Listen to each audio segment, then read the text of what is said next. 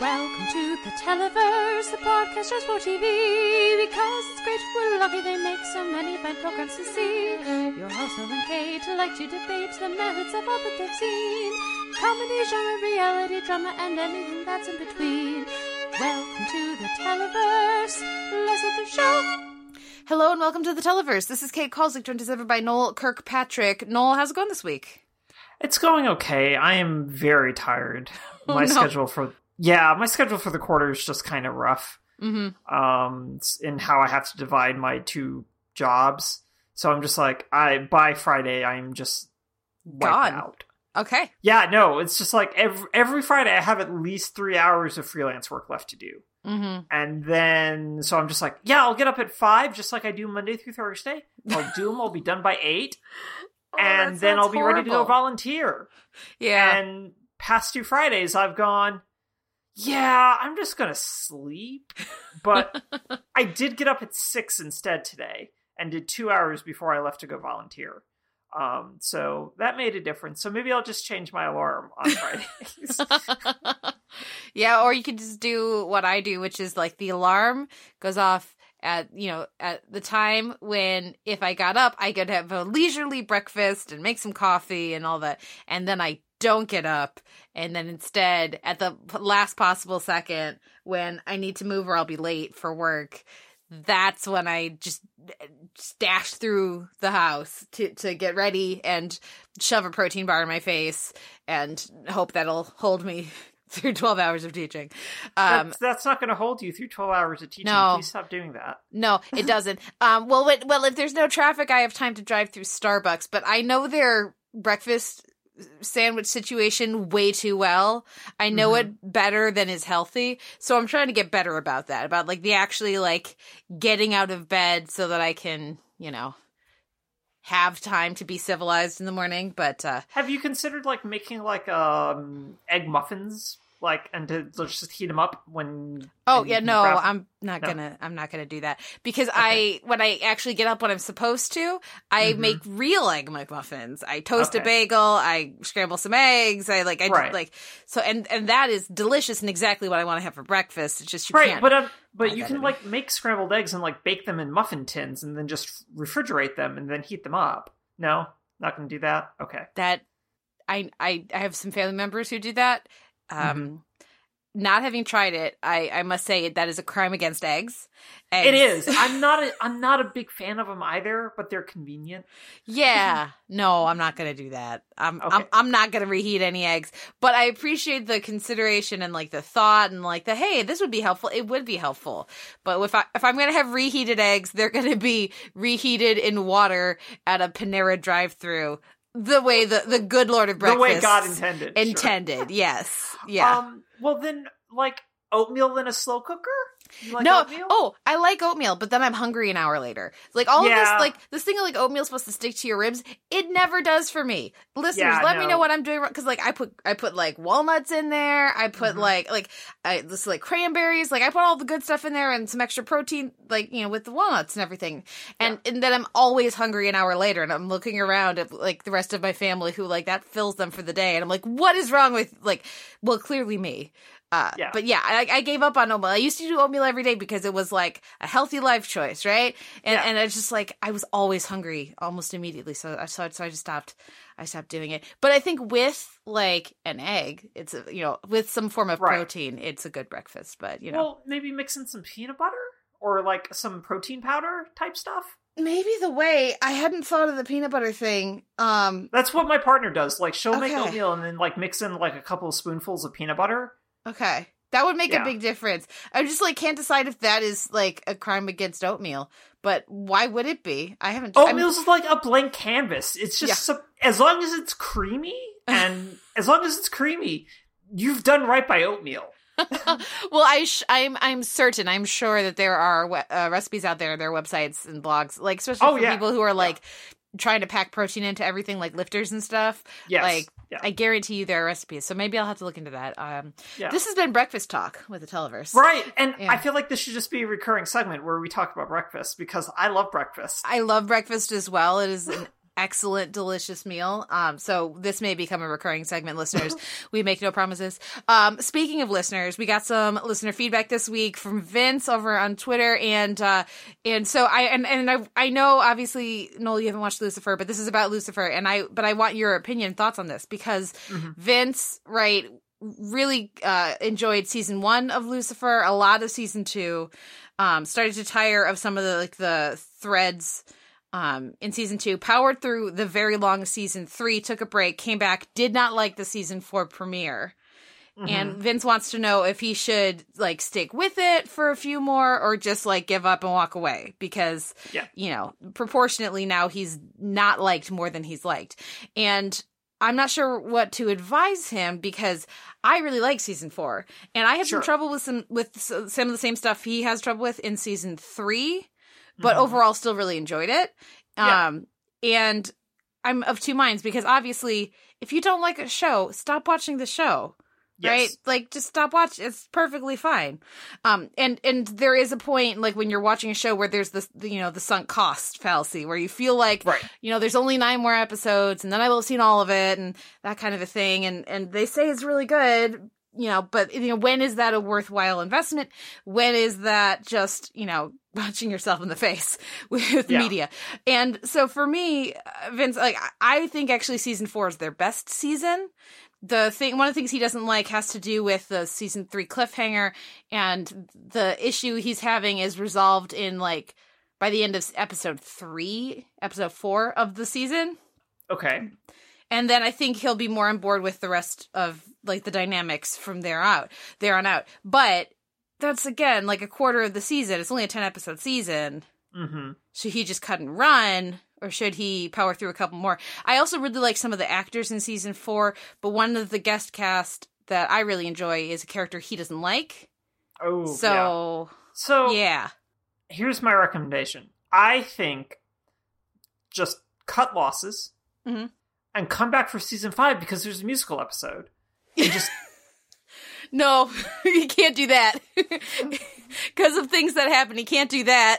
um, but um, he can read some Wiki- Vince just read some Wikipedia summaries. Yeah, and be well, like, What do you Yeah. think of that? Should he read some Wikipedia summaries and see like if he's intrigued, then he can watch? You know, or if he's like, "Oh, that's what where they're going. This is worth watching," or "Oh, that's where they're going. No, thank you."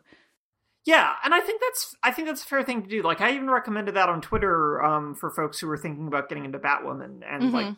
we'll talk about um, how queer everything is today. Today, but like I felt like that episode was a really good jumping on point. But also, you didn't necessarily need to watch the previous seven or eight episodes of the show to jump on into that episode. I think. Um, but and we can we'll talk about this later but i think that there's some validity to reading a couple of wikipedia summaries especially if you're suddenly on the fence Mm-hmm. um and just going yeah maybe but also if he vince if you do read the summaries and go oh that doesn't sound so bad maybe you go back and watch it and you'll be fine Yeah.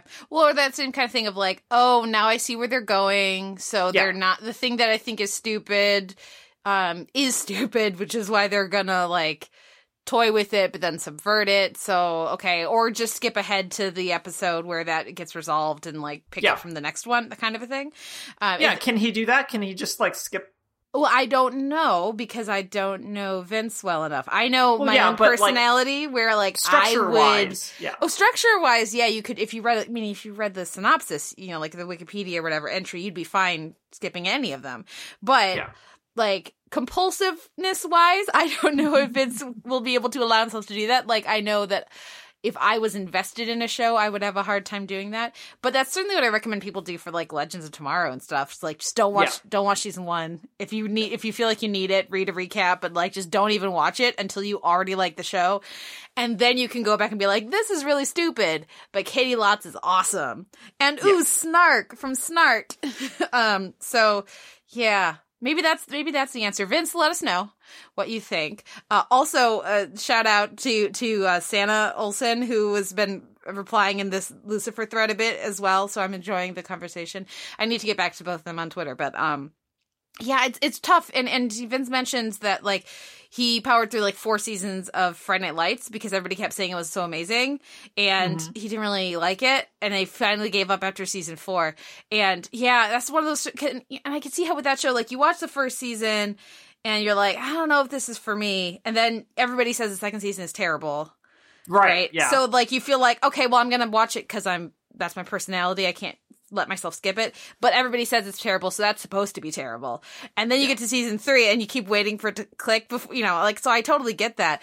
Um, don't let us tell tell you if you're not liking it. Don't let don't let people tell you, oh well, it, but you should because it's good and it'll get better later. No, just cut bait. I mean, I did that with Friday Night Lights. I watched the first full se- first first season and went, "Yeah, this isn't for me," but I'll do season 2 premiere and then I went, "This is really bad. This is not the same show. How is this the same show?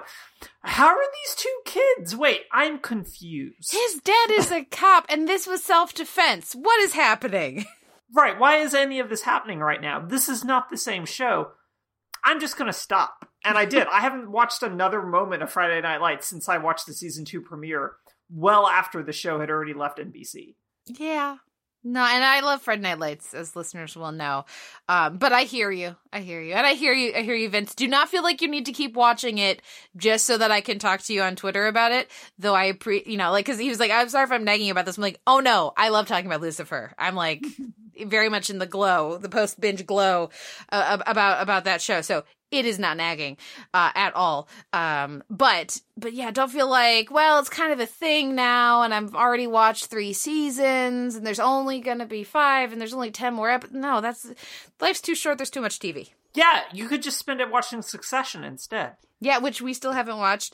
Uh, but uh, but we did watch though this week Sex Education season two. Uh, Vince watched that. It- he took a break between Lucifer season three and four and watched Sex Education. So hopefully he enjoyed it. This is going to be our conversation at the end of the show. That's our spotlight segment this week. Um, yeah, I think there's there's going to be a lot to say. It should be fun. Yeah, yeah, I have things to say. Yeah. Okay. Well, that with that little tease out of the way, now let's uh, take a break, listen to some music, and we're going to come back with a full week in TV right after this.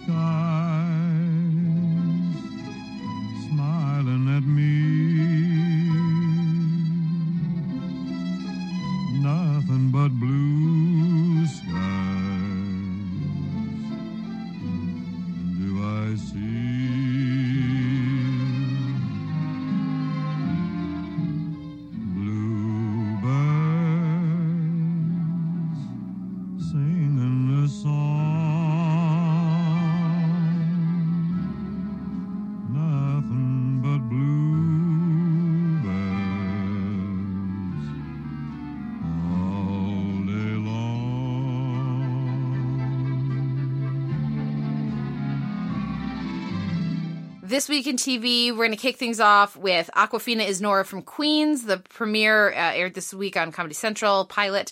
Then we'll talk briefly about Schitt's Creek, the job interview, and Stumptown Dirty Dexy Money. Uh, before we move on to genre, I'll talk a little bit about Doctor Who, Nikola Tesla's Night of Terror, and Star Trek Picard, which had its premiere Remembrance. Then we're going to just check in on all the CW Arrowverse shows and how they're doing post crisis. So we'll have Arrow, Green Arrow, and the Canaries, which is the backdoor pilot for the potential Green Arrow spinoff set in 2040. Um, we'll talk about the DC Legends of Tomorrow premiere, Meet the Legends. Black Lightning had the Book of Markovia, Chapter 1, Blessings and Curses Reborn. So time for a new chapter of, of Black Lightning. And we'll round things out with Supergirl, the bottle episode, and Batwoman, how queer everything is today. Um, and then, yeah, there's lots, lots of interesting developments in all those shows. But first up is Awkwafina is Nora from Queens on Comedy Central. Uh, this pilot, uh, I didn't laugh, which is never a good sign, but there's a lot of, um, there's just a lot of goodwill. I have a lot of goodwill towards Awkwafina, at least her comedic persona, and Yeah. so I could, I mean, I've I've previously said a DVR recording, and this is one that I could see growing into something. I enjoy a bunch of the cast, but it also isn't funny enough for me, and I feel like it's not different enough from something like a Broad City for me to be that engaged with it. Um, So I don't know. We'll see, we'll see whether I stick with it. I was hoping for it to be funnier, but I do appreciate Awkwafina's performance in it, which is mostly a dramatic performance with some silliness thrown in. And uh, it could it could grow into something, but uh certainly when they're especially the fact that they're like branding it with awkwafina and everything you're kind of hoping for more so we'll see Sure. it's for me it's worth watching just to see bd wong play awkwafina's dad um and uh, oh, that's so good. right uh and and just like there's there's a yeah there's there's a lot of fun energy there but i would i hope if you know if i do keep you know watching the next few episodes depending on how busy the next few weeks are i'm hoping that it will step it up pretty quickly but we will see next up is Schitt's creek the job interview and i thought this was solid but i was hoping for more i gotta say i was rather disappointed in the roses um, by the end of the episode, but hopefully all will turn out well. Um, what did you think? Yeah, I think that structurally this episode is a lot of setup in terms of all right, we're we're really kind of committed to the idea of Stevie leaving, Yeah. basically. Um and I like that idea given her change of perspective as a result of doing cabaret. So her going off to interview for what could easily be the worst airline in existence. Take Yeah. that spirit. Um with its Larry Air, with its now completely private pay toilets. Um it's just all of that is bad. Mm-hmm. um that I, I like this concept, but it also one of the problems with it is it's just like, well, but you can just ask Stevie to help you with this. I that this was kind of like the issue with the overall arc of this is Stevie can still own the motel and do something else. That's Yeah, that's that's that's how that's how things work. Is yeah, that she can be a people- silent partner. That's very easy. Yeah. yeah, Yeah, and I feel like Johnny should know what a silent partner is. yeah. Um, so it's very much setting up like keeping them here and then just having um Roland um just be much more present, which I'm just like, but no, but no, can we have Jocelyn and not Roland? Can Yeah, exactly. that happen? Yeah, so I think that there's good sort of transitiony stuff here in terms of like setting up a degree of an end game for everyone. Um, and I'm I'm pleased about that. Um, but yeah, it just there's like little niggling plot holes that I'm just like, but you can just talk to Stevie about this and you're fine. You're set. You're done. Um, so it it was a little frustrating. Um, what did you think about Ted the turtle? Since it's not a tortoise, but there are differences. There are differences. I liked that they both had done that. So when we find out about, I forget, was it a worm or a Yes, Bug or a some- fly that mates with itself. yes? When we found out that they had both named an animal after the other one, I was like, okay, that that is kind of adorable and just very special. So good for them.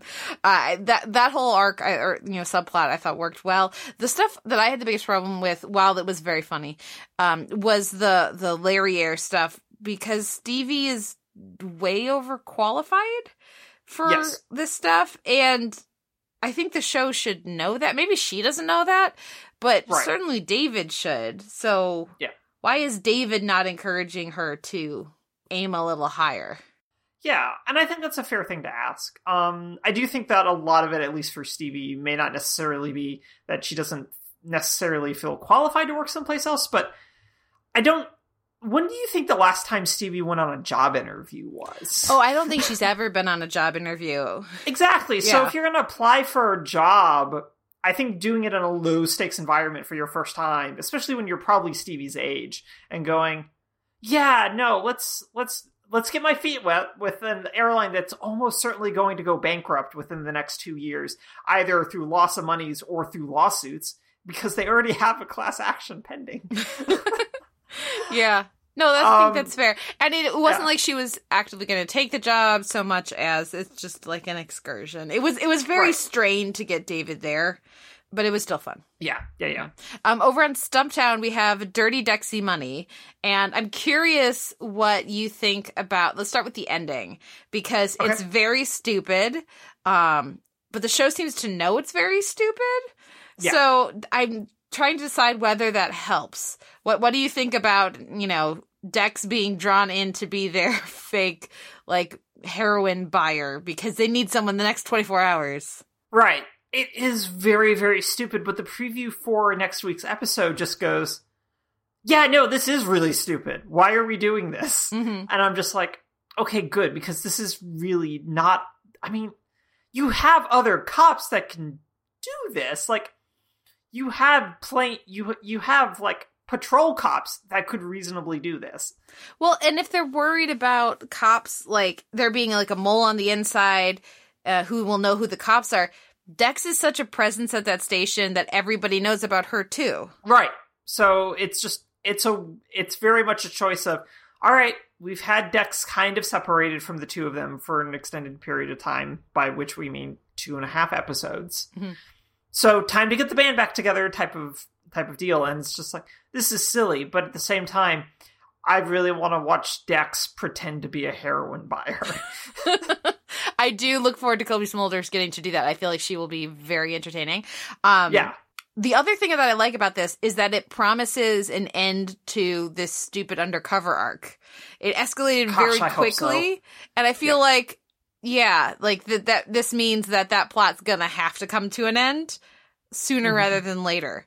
So I think that's a positive. It is a positive and i think that even the show was even straining a little bit to keep it going even this week Mhm. with all right we don't have enough to really fill so we're going to do a corrupt cop storyline on the periphery and i just went no nobody nobody cares just it, it it's a weird sort of because we've never seen that cop before that worked in vice right No, I don't think so. I think the only Yeah. reason they did that was just to have a reason that they Right. need Dex to to be undercover, Yes. right?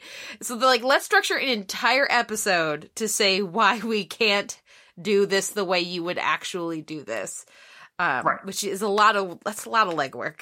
Yeah it's it's just it's it's it's too much legwork so But we did get more Camryn Manheim, and I think we're both on board with that. I am on board with that. Um, I the other thing I did like about this episode, even if I, the case of the week wasn't particularly compelling, I did Oh, I like liked it, but yeah, it wasn't hugely compelling. Yeah, much like with last week's episode, where they sort of did parallel character stuff between what Gray was doing as a criminal and then his domestic life. Here, we get another sort of paralleling l- glimpse into the future Mhm. of what Dex life could be if she doesn't sort of like really reinforce those bonds that have kind of helped her get where she is, as opposed to sort of isolating herself into this um, person who gets re reimagined as Cheryl Hines just living her best life.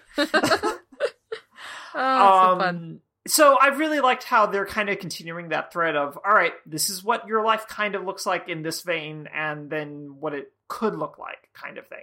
So I like how they're building that, baking that into these cases. Um, so it keeps things kind of moving along and fresh. So I like that. Um, so that was that was my favorite part. I think was just that parallel paralleling or like foresh not foreshadowing, but you know what I mean Yeah, I know what you mean. Yeah, absolutely. warning ghost of christmas future warning type of deal Mhm. um so i like that um the only other thing is baked alaskas Okay, I have so many thoughts on this. that's what i wanted to talk about really was baked alaskas I really enjoy their world building and the fact that they brought back Kathy Kinney to be the the clerk. You know, uh, right? That, That's Mhm. that's their second time on the show, right? Or am I, did I make up the first time? um i've no i feel like she was definitely on before but i can check real quick while you're okay, talking. um, but yeah, I really enjoyed that dynamic, and I and it's it feels like they're trying to do an emergence kind of thing where we get a sense of like the recurring bit players that Dex is going to be dealing with, which makes sense as in a PI show you would have certain people you'd go to. Um, so I enjoyed that. So okay, listeners, if any of you follow my write ups about uh, the Great British Bake Off or Great British Baking Show over at the AV Club, you will know that I have talked about this. But Baked Alaska has been uh, my nemesis in the past. And it is in principle a very straightforward dessert. But I tried to make it once for my brother's birthday. And like I, I went I went big with this. I had like six different kinds of ice cream, different flavors, like domed, you know, so that you had to get the ice cream and soften it just enough that you could shape it to have layers and you, so you can cut into it. I went to make the meringue. Noel, I made this meringue at least four times. I washed the bowl very carefully, very, very, very precisely, and every implement between each time. Because if you get even the slightest bit of fat in with your meringue, it will not whip up. It will not work Right. and I that I and I called people over to help me who should know how to make this, who have made it in the past. They also got their ass, asses kicked by the meringue. I had a breakthrough in the last holiday baking session with my meringues, which is I did not appreciate just how essential it is to have your egg whites be room temperature. And it was it was a game changer for me this last this last Christmas. Uh, so maybe that was the issue, but uh, yeah, I we just we didn't have birthday cake. We had we had ice cream. We had f- domes of ice cream with no meringue. No, Domes we- of ice cream. We tried to bake it. It didn't work. It just was a mess, and it was. Ugh. My brother was very cool about it, but yeah, baked Alaska's. Uh, we're, we're yeah. I was appreciating the difficulty that they were having with that, even though what they were showing them make was not baked Alaska. That was way too much batter. That's not how it works. You just, oh, that's not it at all. But the notion of like this terrific chef having just the the hardest time ever with a very straightforward dessert, I felt it in my bones, Noel. In my bones, and so I really appreciated that subplot. I thought they used, it was a good way to incorporate that side character to have some questions about the parents, um, to give uh, Ansel something very different to do. It was a really lovely uh, subplot. I thought it was delightful, and also eventually I will make Baked Alaska again, and I'm actually pretty confident that I will crush it the next time I do it. But it's still it's still too soon for me. So yes, I like that subplot. What did you think?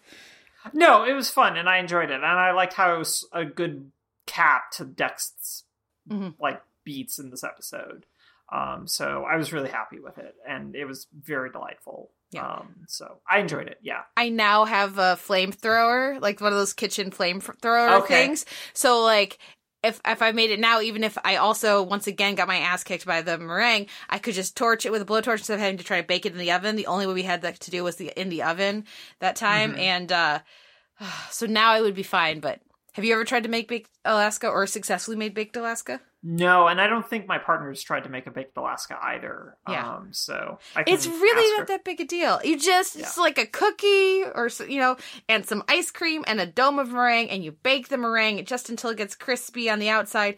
That's it. It's not hard. It's very straightforward, and yet, and yet, and yet, and yet, and so this was Kathy Kinney's first episode. On the oh, show. okay. Okay, I'm remembering there was a different. You're right. There was a different clerk who was gluten free Yeah. but liked brownies, but low sugar, uh, or not Yeah. brownies, the donuts, the low sugar Right. gluten free do- donuts or vegan donuts. Anyways, yes, I do. I do get the sense that they're trying to build a bit of a world with that stuff, and I think it's working. So, I agree. um, over on Doctor Who, we had Nikola Tesla's Night of Terror, which was a good bounce back from their last episode. It was Um, so bad. Orphan Fifty Five was really bad. It was really bad. So you watched it then? Yeah, I did watch it. It was really bad. Yeah, I was not kidding. It was, yeah, it was like confusingly bad. Uh, friend of the show, Caroline Siede, was over on uh, Debating Doctor Who, uh, guested on that podcast this week, and she was saying that her pet theory is that this was supposed to be like a two-parter or so just or, or something. Like something else happened behind the scenes to mess things up. And so that this is mm-hmm. just like a stapled together kind of thing fix. And maybe that's part of it. When she said i was like oh that does actually kind of make sense. But Sure, I can see that. that that still wouldn't explain away that speech at the end, which was just bad. So, anyways, Yeah. this week's episode was much more fun. So, Nikola Tesla, current wars, Thomas Edison, and uh, yeah, this was just much more what I'm looking for. We had a new uh, alien invading uh, species race um, of scorpions, which was really Ooh. Creepy and cool. Um, and yeah, it was just a lot of fun. Goran Visnjic uh, plays Tesla, and um, I think does a good job. Of course, I, for all those timeless fans out there, lots of timeless feels from this one because of that casting. But I thought it was yeah, that worked well and was neat. And I liked the doctor's uh the the, the doctor's rapport with Tesla, and when the aliens are they're trying they they must get Tesla because they need an engineer's help or whatever, and they don't give two shits about Thomas Edison. They're just like, you know, it's driving him nuts. It's killing Oh, him. gosh. It would it would just demolish Edison entirely. yeah, it's really fun. There's a lot. There's a lot of fun to be had with this. So, uh, yeah, yeah, it, it, it's seeing the doctor nerd out about historical figures is always fun. Um, the the way that these last two seasons have tried to incorporate lesser known historical historical figures has been really has been really cool. And having a British cast of characters, right? Tesla is very straightforward you know figure in America, but I could see how for some Brits maybe it would be, especially like these kinds of characters, maybe it would be a more obscure figure. It's not they Sure. don't he's not treated as an obscure figure the way that some of the other historical figures have been, um, but uh, but still it's fun. It's it's a it's a neat. Uh, it's a neat, neat episode and a good standalone. It cleanses the palate in a really delightful way. So, thank you, Doctor Who, for that. Over to Star Trek, which had the first episode of Picard premiere, Remembrance, and we, you know, we talked about previously, you know, that I was not actually all that excited about Picard. Like, I was like, yeah, I'm gonna watch it, and I mean, goodness knows I have strong ties to the character and the performance and uh, Patrick Stewart and, and, and all of these things, but I just, for whatever reason, wasn't champing at the bit about this one. I really liked the premiere though.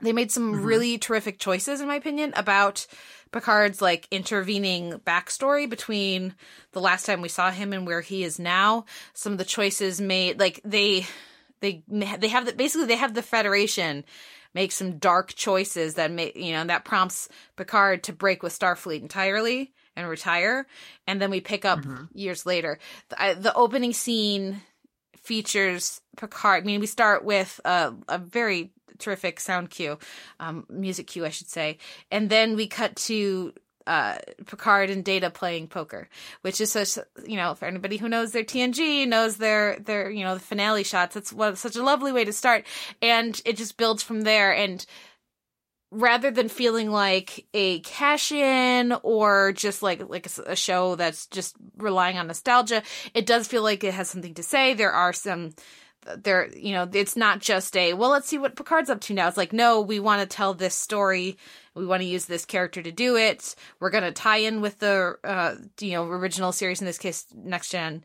But but we want to comment on our world now in interesting Yeah. and meaningful ways. So so yeah and then also there's ridiculous action and other stuff that's fun too. But uh, i think for me it was a really good balance of the idealism of next gen and Star Trek in general with more dark and weighty ideas as well. So like you know, it's only one episode. We'll see where they where they go, but there is you know, it, it's it's refreshing to see the ideals of next gen as embodied in Picard placed against darker and more challenging uh questions and a a less hopeful and utopian world that he Okay. is still in. Right. That was the question I was going to ask you was given that we've sort of entered a new period of Star Trek um, with the all access Star Trek in particular. Um, what do you make of this kind of shift in how we're conceptualizing the Federation? Um, in Discovery, particularly in season one, um, while there are reasons for our people that are associated with the Federation or warmongers, but there the general sense is that this pervades the rest of the Federation as well. Um, and then what you're talking about here is also something that hundreds of years in the future from Discovery, or however long ago it is, um, something else is happening as well now. So, what do you make of that kind of shift from this very quixotic, liberal infused 1960s utopia of the Federation as this prime example of there's no money, there's et cetera, et cetera, et Yeah. cetera. Um, and now we're slowly being compelled by creators to chip away at that as a concept. Um, well, you know, I think it's very much in keeping with what Trek was in its Mhm. non TNG and original series incarnations. Right? The Federation we see here is not a big you know step from DS9 right DS9 Mhm. was a show that had you know I mean it's a show that had a more skeptical eyebrow towards the claims of the Federation and for whom are these things actually true and Okay. when is the Federation getting its hands dirty and when is it not? And you know, it was a show that was always more interested in difficult questions, um, whereas you know, on a larger scale than the Next Gen was. Um, but you know, and, and then Voyager kind of is its own thing because they're cut off from the Federation, and then Right. Enterprise is a prequel, right? So, and then Discovery is a prequel. Yeah.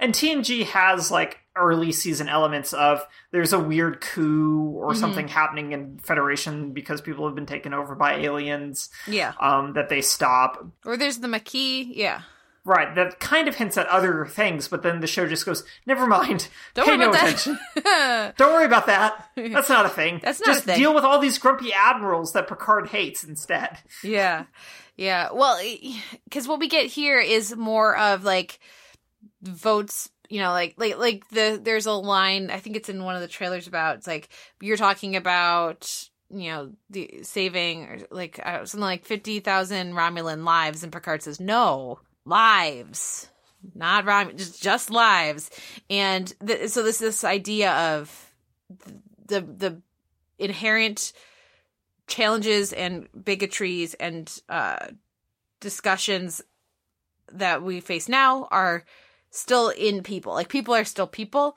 There are better and worse people, and this the it, the sense I get at least is that there has there's been a shift based on some events that we find out about in the in the premiere, uh, and the people who were in charge and the impulses that were guiding them in during TNG um, and and DS9 are uh, no longer.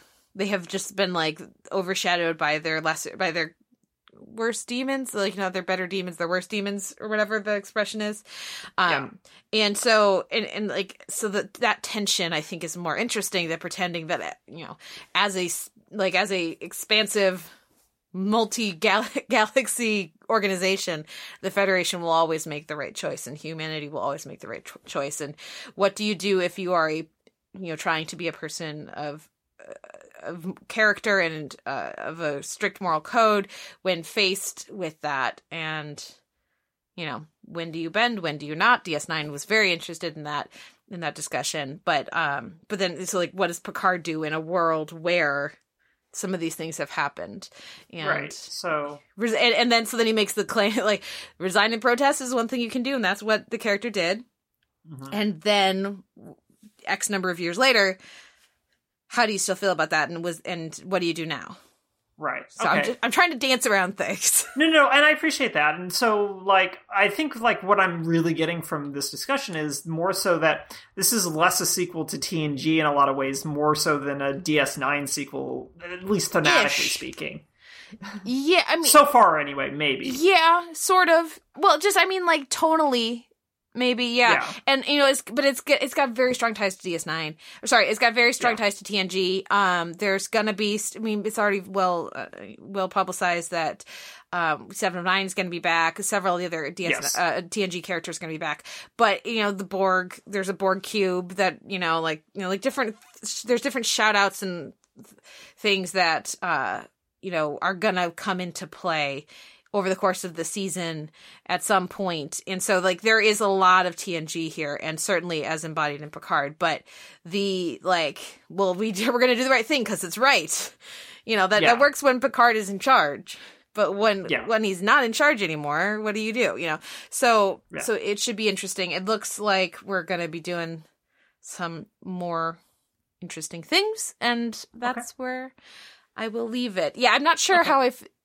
someone who's seen more ds9 more recently which means Yeah. we should call it friend of the show angelica jade bastien um could give a better answer to that Sure. And that's fair. That's fair. Yeah. Okay. Anyways, okay, let's move on to the Arrowverse. And first up, we have the backdoor pilot for Green Arrow and the Canaries, which is potentially the Arrow spin-off centering on Mia as well as Laurel, not Laurel, and and Dinah. um, She's not not Laurel anymore. Even Allison said so. Oh well, how about that? Um, so so the the CW has really uh tried to like they've they've they're big on the spin-offs when they can do them. Yes. The supernatural spin-offs they've tried have not worked for various reasons. They should have picked up Wayward Daughters. I would have watched the shit out of that show. But the Yeah. other one they tried from Supernatural was not good. Uh, then they had Vampire Diaries into originals, into legacies. That seems to have worked for them. And Yeah. I'm certain that they will be very eager now that Arrow is going off the air uh, to to have a successor to that if they can make it work. Yes. Uh, Backdoor pilots tend to not be good. Mhm. Where did this fall on the spectrum for you? And do you think this is a viable show for them in the future? So, first thing that we should mention is that at Mark Guggenheim's insistence, this is technically Green Arrows and the Canaries knocking on heaven's door. okay. Um, right. Well, no, because the studio mandated that it be called the name of the show should it be picked up. yeah. But every Arrow penultimate episode has always been named after a Bruce Springsteen song. Ah, I see. Okay. Yeah. So, um, since season one, um, Yeah. it's just been a tradition. So that's why the episode. I was okay. So listeners, I go through and call the episode titles and everything of what what's airing every week, and I put them in our notes. And that, that I was surprised. Why did the that's such a distinctive title? Why did they change it? That explains it. Yes. Thank you, Noel. Yeah. Yeah, no. Warner Brothers TV went, no, you you can't call it that because of the, our system. So don't. And Mark Guggenheim was just like, fine, but I'm going to make sure everyone calls it that. uh, so I really enjoyed this. I thought it was kind of a fun rejiggering of their premise of the future of Star City in a lot of ways. Um, but it also, in keeping with this season, it also felt like a really good. All right, we're gonna do Arrow again, everyone. hmm Down to Playboy, and this time it's just Playgirl and socialite stuff. And I was just like, and there's still a club, and all, all- like all the little signifiers of Arrow are here, and I'm just really happy about it. And then just uh, the sort of really immediate chemistry between Laurel, Dinah, and Mia that comes in after Mia's brain gets um, techno Martian zapped. Yeah. After she gets Um, woken up. Yeah. Yeah. And Yeah. I'm just like, no, this is good, and Zoe's alive, Mhm. so yay! which needed to happen. So good. Which needed to happen because that was going to be really bad. hmm Um, so I think all of that worked really well. Um, the action sequences were solid. Um, I really liked the kind of riot girl needle drops that they worked into it, and I really wish that had been more the basis for the score for this episode in particular, as opposed to Blake Neely's more video gamey uh, Arrow soundtrack, um, which is alternatively really good or just just not worth talking about. Um, so I was just like, develop that sound more in keeping with the Riot Girl needle drops that you kind of incorporate. I'm just like, that fits with this. But I think that overall, this idea of, all right, we can stop 2041 from happening. Let's do it. And the ways in which we're going to navigate that, I'm very, very excited about. But mostly, it's just the chemistry between the three of them, I think, really makes the show something to exist in Mhm. and I like the mystery of what's going on with uh, uh, uh, Dinah. Um, I think also provides a good hook for some things going forward. Um, so all of that was good, and I'm also glad that J- JJ's still going to be evil because I really liked him as evil, and I'm just like, yes, Or is you. he? Is he? Is it going to be a theme throughout the season where these two sides of his personality? f- It's definitely going to be a thing. Yeah, no, it's definitely going to be a theme. Yeah. Epitomized by one side of the Deathstroke mask and the other. Um, so I generally really like it, and I would be, I would definitely watch. a I would definitely watch this if they picked it up. They've already picked up the uh, Lois and Superman series. Mhm. Um, now with twins. Mhm. Um, so I whether or not there's room on their schedule for this, I hope that there is because I I enjoyed it and I think there's there's a lot of potential here, and also just I just can't wait for more William. Like I just want more William in my life too Yeah. because he's so good. So I'm I'm keen on getting more of this, and I think that also season eight has done a really good job by this group of people, these characters, to justify and getting people interested in them enough to build a series off from them, as opposed to keeping them in the season seven flash forwards where no one white no one likes the flash forwards or flashbacks. so let's figure out a way to incorporate them, and they did a really good job of that in season eight. So I'm ready for Green Arrows and the Canaries as a show. How did you feel about this? Yeah, I'm on board. I think it was one of the best backdoor pilots I've seen in a long time. Mhm. Uh, it really took advantage of the post-crisis world, Yes. and like I loved where they're like, Dinah's just like, yeah, I just woke up in 2040, no idea why, and that's just a thing you can do after Yes. you reboot the universe. So that's great. And then then and they were like for you know not Laurel, Laurel not Laurel. They were like, uh, yeah, Sarah dropped me off because she's got a time travel, like she got the Wave Rider, so. It's easy, and this way we don't have to do old age makeup every week, so works out much better for everybody. Uh, yes. the, the just like you said the the energy of it this i mean this feels like an early arrow episode if arrow could learn you know if, if it learned from all the mistakes that they made over the beginning of arrow right Yes, exactly. That's such a good comparison. Yeah. they're looking to do it all again but like better and Yeah. and without the growing pains or with different growing pains and that's really promising and, and fun like you said the uh, the chemistry between the cast is terrific um I need William to be woken up immediately. Like I need that deeply in my bones. And obviously they didn't do that in this episode, but I would imagine that will be coming.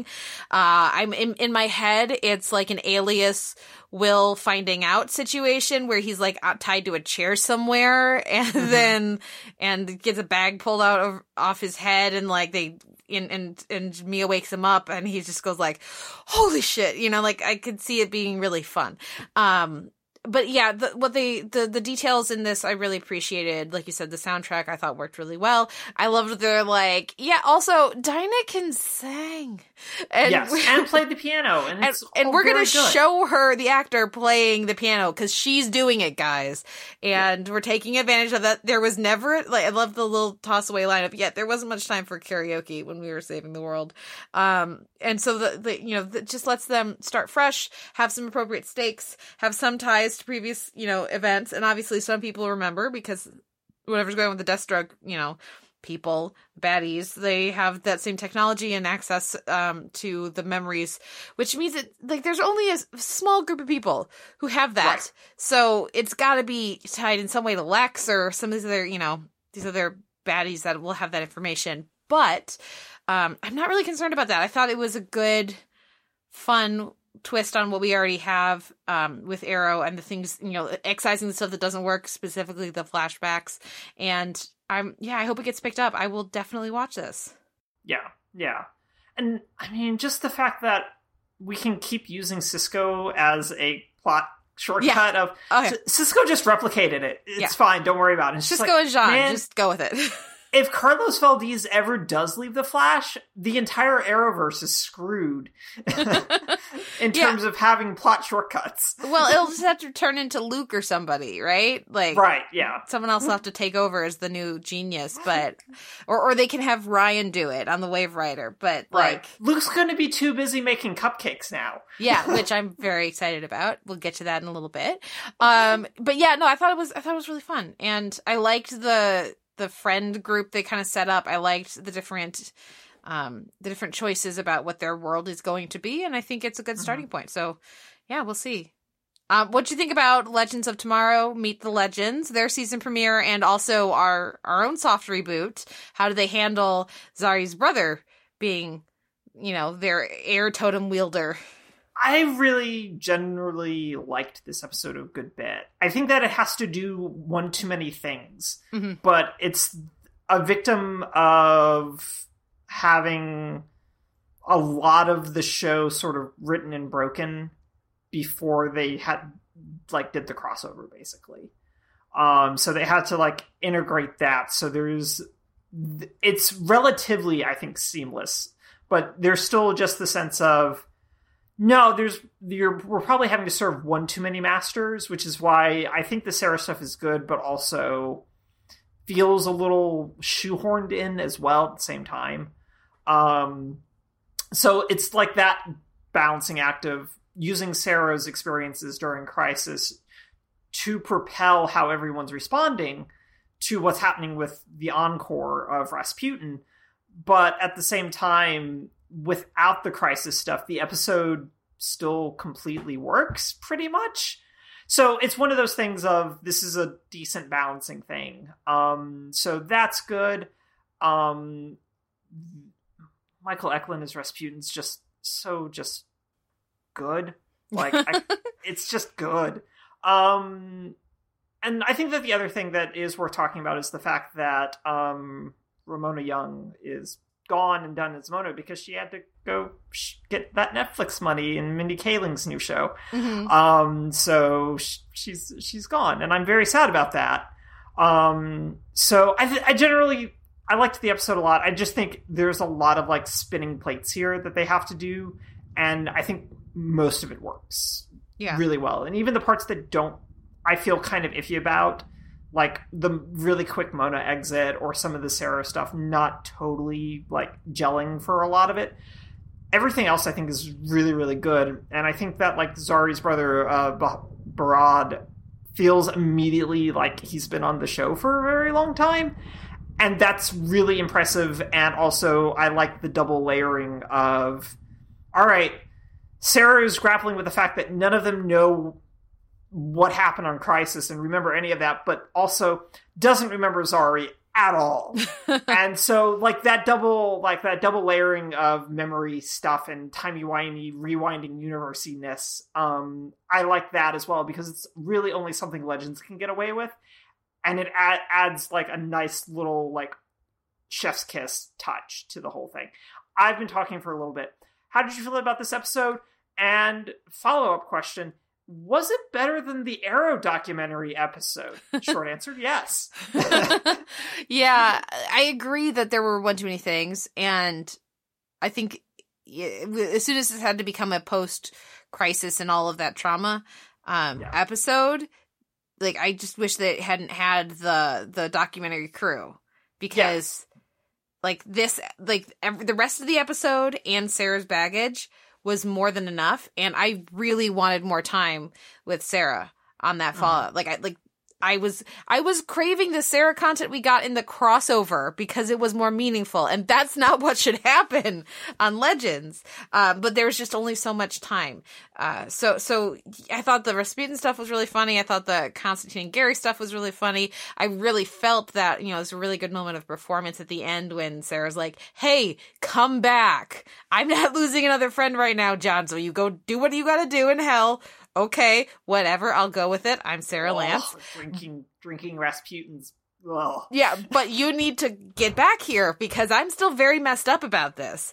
Um, and I thought that was appropriately poignant. I, the whole, like with all this crisis stuff, I really want all of our main characters, everybody we follow on the show, basically, who was on the show when we were watching it in the previous realities, needs to know. Uh, Yeah. Is how I feel. So all the legends need to remember the pre-crisis and i understand if that's something they can't do yet because of all the stuff with zari which is such a significant plot thread of the season but by the end of the season i'm gonna need our heroes to have their memories back it's the same same as some of my issues with the good place right when the characters have been rewritten and it's like, but I was very attached to those choices and the, the who they were before, so I need that incorporated. So I'm hoping Yeah. that by the end of the season that will happen.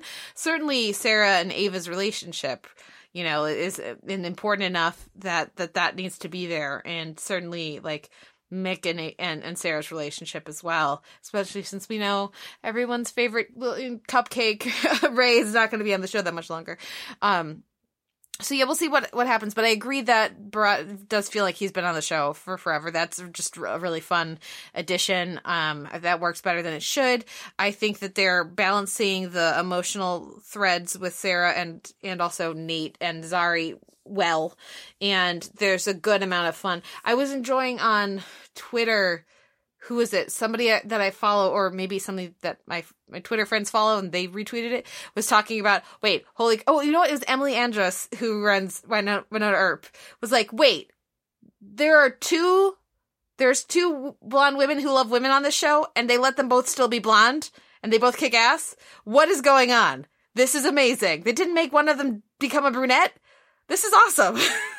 Which speaks to other problems that maybe these creatives have dealt with in Yeah. studio notes meetings.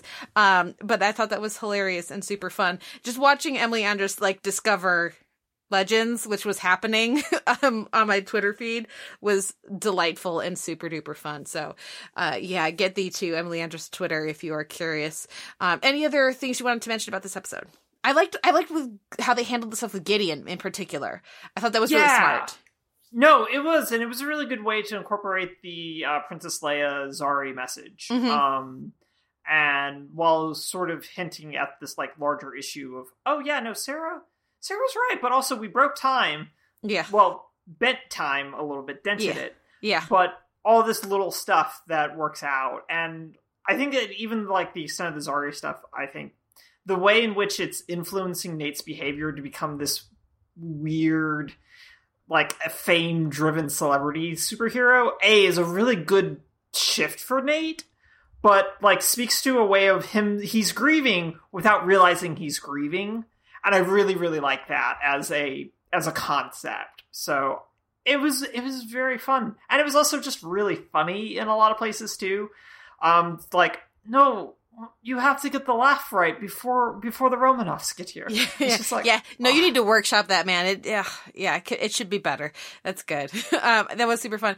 I will say, I think uh, Doctor Who did that thread a little better with Amy uh, so far that than what we've seen with Nate. But hopefully, it'll get there. Of course, that's also just down to the performance that you know Yeah. that we were getting from Karen Gillan.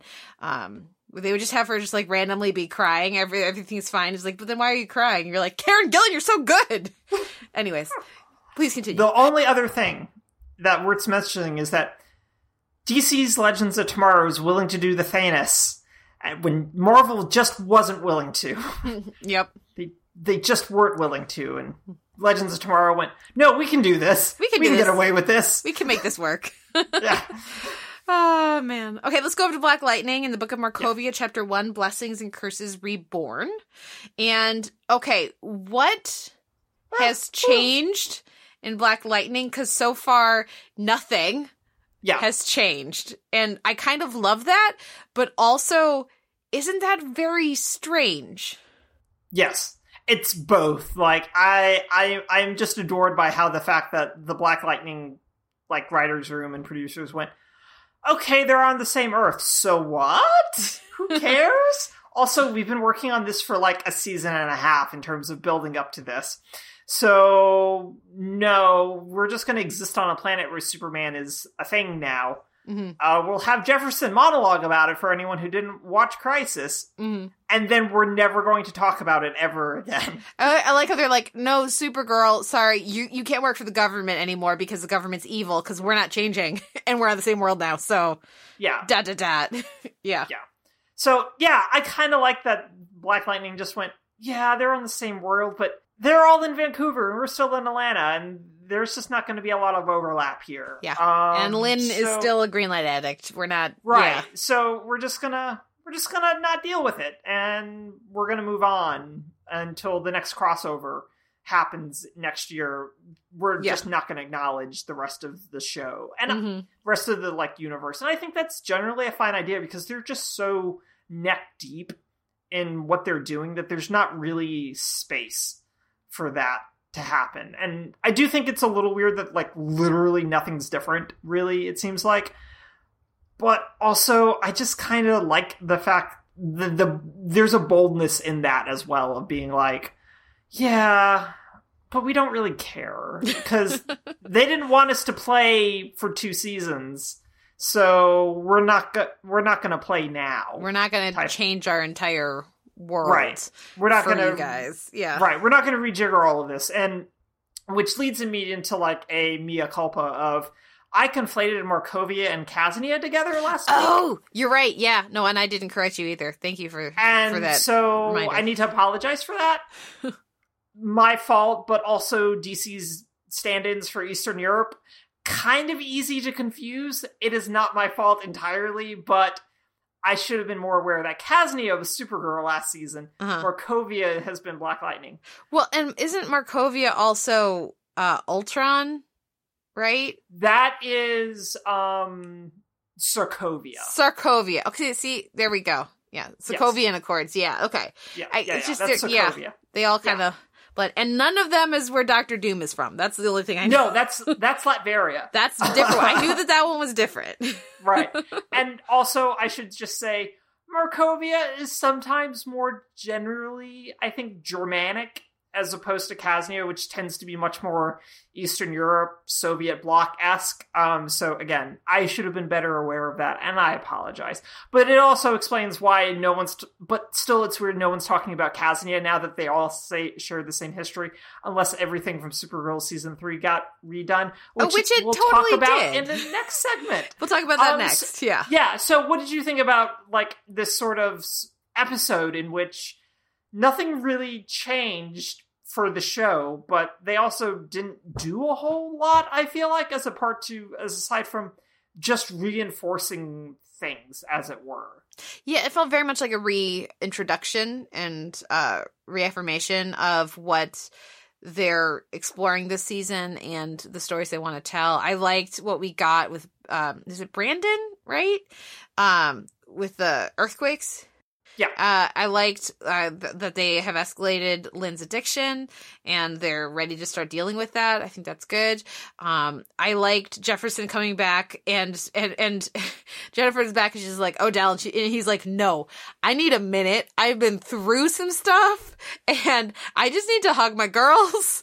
So your dad's experienced some serious trauma and died. So so just we're just gonna have a group hug for a second and then And you can go kill scrawny Odell. white guy just gave me a chair at a table with my logo on the back of it. Yeah. I don't. I haven't fully incorporated everything yet. Yeah, yeah, we're gonna we're gonna need a minute. So I, I appreciate that. I thought that that worked well. Um, and like this is the one show where I actually don't need everybody to have their memories, other than Yes. to just experience like know what he went through.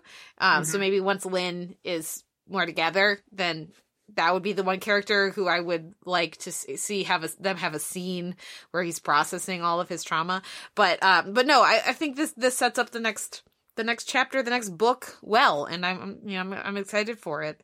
Uh, I like the amount of answers they gave. I like that it was an easy entry point for people who might have discovered Black Lightning through the crossover. And yeah, I, I like where we're headed so far. So we'll see. Yeah, and I think that this idea of a reintroduction uh, to the show and a way to get new, hopefully, maybe draw in some new eyeballs Mhm. is easily like their biggest acknowledgement of the crossover is all right, we're not going to acknowledge the crossover in any real way, shape, or form. But this does present us with an opportunity to draw people in. So we're not going to do a whole lot of stuff. We're not going to show off Tobias because Yeah, that's the whole thing. to. That's a whole thing. But here's where the Batcave is. Right. We do have enough little elements of okay, we've got stuff that we don't need to nudge forward too hard. So let's figure it out and do st- let's just do a soft relaunch basically. And we'll be fine. And it generally works. It's for people who have been watching Black Lightning for a while, it's kind of a standstill episode, but for anyone new, it's probably a good sort of introduction to the show. Yeah, I would agree. Um, over on Supergirl, we had the bottle episode, which you know contender for best titles of the season of the year at the end of the year. I think this is a very good title. Um, and this is a Brainy episode, and as well as a well, let's see what happened to the universe, universe over the world, the Earth over on Supergirl. And you know, I think these are some really smart and fun readjustments and realignments. We're right on track to have uh, Lena back with Team Supergirl by the end of the season, um, which is how I'm taking all of the like the Lena teaming up with Lex thing. That's just like a oh good because if she teamed up with Kara now, then by the end of the season that would have changed. So we're Yes. on track. Um, I'm not worried about that part, but I, I think having a brainy centric episode and very specifically having a trauma centric episode was really important. I liked that week. I mean, because like that was Supergirl was the first show of the first, you know, show in the crossover, so it was the first Earth destroyed. It is important that we show the characters dealing with grief and trauma, and if it's not gonna be Kara for various reasons that are not appropriate, it is good that it is brainy. Um, Yeah. and, and maybe it's the whole Paragon of Hope thing that they don't feel like they can really have Kara get too messed up by her experiences, um, which is, you know, I would disagree with that. Uh, I what we get here with Brainy, I think, is really effective, and um, yeah, I, I like a lot of what we get, even the heartbreaking stuff. Yeah, I, I think it's mostly for me. This is just such a really good episode for um, uh, Jesse Rath, Mhm. um, who plays Brainy. Um, he gets to do like a lot of stuff. His sister comes in to play Brainy as Brainia, well, which yeah, is also, yeah, yeah, which is also just really delightful as well. I'm glad that they did that. Um, so I do agree that there's a good bit of what you call it of it's a good way to explore trauma and doing it through Brainy. Um, so I think works. And even if I don't always need like, oh, those witches are back, and it's just like, oh, those witches are back. no, just go away. Never come back. Don't remind me yeah. just go away um so that's that was fine but i think like generally again dealing with this concept of supergirl as well yeah but we have all these refugees from the other worlds and dimensions and so we have to deal with that somehow and that's a good this is the show to deal with that um even though another show is going to deal with it um that i think that there's just this is the show to grapple with that and kind of explore it. And I'm hoping that there's a through line, a continuation of it, that we're just not Al's bar with two Al's now Mhm. isn't just, which is just delightful. um, isn't going to, this isn't going to be the end of that. And I'm hoping that there's more for them to kind of pick through with that. Um, but it just, it does make me sad that the back half of season four just maybe just didn't happen anymore, or all of season four just didn't happen anymore. Who knows quite how all of this is going to work because season four was really, really good.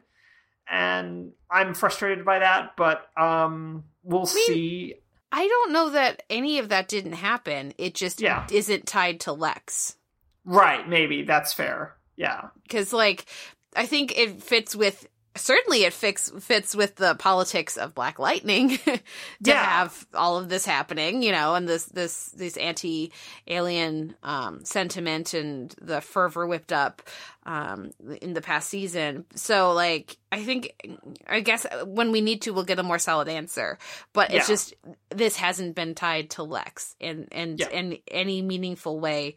Um, Lex has either kept his hands clean or not gotten involved in that because he was doing other things instead. That's fair. That's fair. Um plus I mean he was really busy making that just awesome DEO commercial. That's Oh just my god, that was So good. delightfully terrible. Did you have any thoughts on? Well, I should mention. I thought you know you meant we already mentioned Jesse Rath and his sister, but her name is Megan Rath. I think they're really terrific together um, Yes. as Brainy and Brainia. Um, what did you think of the different Brainies, and did you enjoy some of the comic shoutouts that we got? Um, I enjoyed the different brainies a lot actually, and like how again, like Rath just does a really nice job of making them all feel really distinct, Mhm. both physically but also vocally, but also they all feel like Brainiac, which I think is really well. They all feel like Brainiac Five, which I Mhm. think is really really important when you're doing this kind of a thing. And so all of that through line, I just really really really really liked, and it carried the episode for me in ways that kind of surprised me. The only thing that didn't work for me was the um Nia Nal Brainy breakup, but that's just because they f- keep feel like they're almost breaking up for like this entire season already. Um, that when they finally do pull that trigger, it's just like I don't, I don't care. I want to care, but I don't. Um, so uh, it's a little frustrating, but I am intrigued by Brainiac working with Lex Luthor Yeah, to to then also kidnap Toyman when yeah. Yeah, I'm gonna need. Uh, I'm looking for Jeremy Jordan being back, but only if he's actually Winn, and I don't think he's actually Winn, so it's much less exciting. I, like, yay, Jeremy Jordan, but like the the Jeremy Jordan I cared about on this show is Winn, and the Winn who went to the future. So like, Mhm. this isn't him. Are you at least gonna find an excuse for him to sing? So no, you're not. no, Okay, no, probably not. no, they're not. Yeah. Anyways, let's move on to Batwoman and Yeah. how queer everything is today. Um, so so is that your prediction for Beth? Is that she's from the Batman, uh, the, the Kevin Conroy Batman Earth? I mean that I, she's from some Earth, or Mhm. she's right. She's got to be from some other Earth. Um, I'm really hoping that's what they're doing because otherwise, it's just I have so many questions if that's not what they're doing. Yeah. But it's such a good way of escalating and really shifting a dynamic for the show that I felt like they had already shifted the dynamics enough in their pre-crisis episode. Um, in like they just shook every they shook everything up in the box really really nicely, and now they're just like okay the pieces have settled. Here's this whole other here's this whole piece from another puzzle. Work it in, and it's just like oh show I'm very excited about this and just in what it's going to continue to do for how this is going to change Kate's approach and to dealing with whatever um, um, Alice has in store for everyone because you know Alice has contingencies for contingencies. Do you really think Alice has a contingency for if a different one of her from a different universe shows up? I no, don't no, think no. she I don't think she has contingencies for that, but she does have contingencies for getting like locked up by the D uh, by Oh, yeah. the uh, crows. Yeah, yeah. So no, she has contingencies for that. Mm-hmm. Um, I but I also just I also can't wait for Alice to meet Beth because you know that's going to happen. Oh, yeah. and it's going to be really good. uh, so I'm I'm really excited about that. Um, from just a narrative level, I don't think that Guggenheim, when he mentioned that they were going to do something like that, was just bonkers. Did not undersell it in a, any way because I do think that this is kind of bonkers. Like this is what we're going to do to acknowledge the crisis. Apart from Kara has a sit down with her bestie Kate to out Batwoman, and it's just like, yes, this is the exact way to acknowledge the crisis. Mhm. Um, in such a perfect way, but also in a way that also fits with everything that happens in Supergirl, because you know Andrea went, yes, give us this story. Mhm. That's all the clicks. yeah. Um, so generally, really good episode. Um, the stuff in the bathroom, I think, is a little on the nose. Um, in terms of like needing to set up again, doing a reintroduction of all right, you haven't been watching Batwoman, you saw her in the Crisis. Come back, watch our episode back. Here's our mission statement, kind of a deal, literally and figuratively in a lot of ways. Of we've got Kate kind of shifting from who she was prior to Crisis, and I think productive ways, but also the city's conception of her has shifted as a result of it's an age of heroes kind of deal now. Um, and I think that the ways in which all of that subtly gets baked into this episode is really, really good. Um, so I liked it. I was generally really keen on all the other little shifts that they made that really weren't big, but just enough to push the show into a different gear. And I'm happy about that. How did you feel about this? Yeah, I liked it. Um, after hearing from you that there was some big stuff, a big thing coming, I, I, I for whatever reason thought that was happening at the beginning of the episode. So I just kept watching this episode, going like, "What is, what is Noel I was about? too. Like, what is? I'm so confused." And then it's like the last frame of the episode. Yeah. I'm like, "Oh, oh, fair enough. Okay, yeah, no, that lives up to it. That Yeah. lives up to the hype." I just kept going like. Nothing is. This is very Black Lightning. Nothing is different, you know. Um, although I hadn't seen Black Lightning at that time, but you, you guys know what I mean yeah, I thought it was really fun. There was a lot to enjoy, and I'm excited for what's going to happen next with uh, uh, with Alice and with Beth, and I'm excited for Mary stuff. Yes. Them not like the the fact that they didn't backtrack anything. Yeah. meaningful in this season i think is surprising but uh, you know appropriate and I, you know, I look forward to how she's going to convince everybody about about Mouse because that's going to happen before the end of the season. But yeah, there, you know, there's a lot of fun stuff here. I thought that the case of the week was entertaining. I like the Mhm. setup of like that hacker terrier girl, like girl genius who could easily come back, loop back into play as a like a supporting character once she graduates high school, hopefully. Um, yeah, I think there was just a lot of, of fun stuff. Like you, you know, you mentioned when we were talking off mic, there's some really terrific lines. Um, Yes. I didn't know who to bring, so I brought C4. It's just, just, and the delivery is great too. Just like And the delivery is so good. yeah, it's it's really it's really a lot of fun. So there's there's a lot to enjoy here. Um, the like the the toss away line about how Batwoman just like reads very femme and very very straight. Um, was Mhm. was enter and like Kate's reaction to that was really entertaining as well. Um, so yeah, no, it was it was I thought there was a lot a lot of good, interesting things here. So I had a lot of fun with this episode. Yeah, and I think it's also a really good episode in which you really see how even if you just go back and watch like the these 10 episodes plus everything in the crossover, uh how much Ruby Rose has kind of like really grown into the role. Um especially in like what you were saying doing really good reaction shot work to a lot of stuff that has always been there, but I think that the show's realized, oh, that's what we need to mine from her is the really good reaction shots that she can do to certain things. It feels very ML, right? Yes, it does feel very ML, but slightly more comedic, which I Yeah. really like. Yeah. Um, because Kate's funnier than Oliver, Mhm. but it does feel very ML, and I like that. Yeah, it, it- it really just like Green uh, Green Arrow and the Canaries is going to be the the show that's trying to recapture that Arrow energy, but I feel like Kate is closer to an Ollie than Mia uh-huh. is, and. Uh, and so this, yeah, it's an interesting, interesting dynamics. It's very much Yeah. like Kate, Kate and Kara are very much the Ollie and and uh, Barry because Yes. Kara is her own character and everything, but she's just her and Barry are just so goofy. And uh, yeah, I, I would have liked if if there's something that I, I feel like we're getting we're missing out on in the Arrowverse, it's more time with Ollie and Kate because I feel like they would really get along. Yes. um, and we just are not going to get more of that for various reasons. Um, but yeah. No, it's fun. Um, okay, any final thoughts on our Arrowverse post crisis um, resets? And if not, what wins your week in TV? Um, I think Meet the Legends wins my week in TV. It's Mhm. just really delightful. Um, so yeah, that wins my week in TV. What about you? What won your week? Well, I have to shout out The Good Place, Patty, which was really good and features, uh, like I said last week, a terrific guest casting like uh, choice. I still really enjoy it. I'm not still not going to say because you still haven't had a chance to see it yet, uh, Noel, but it's very good.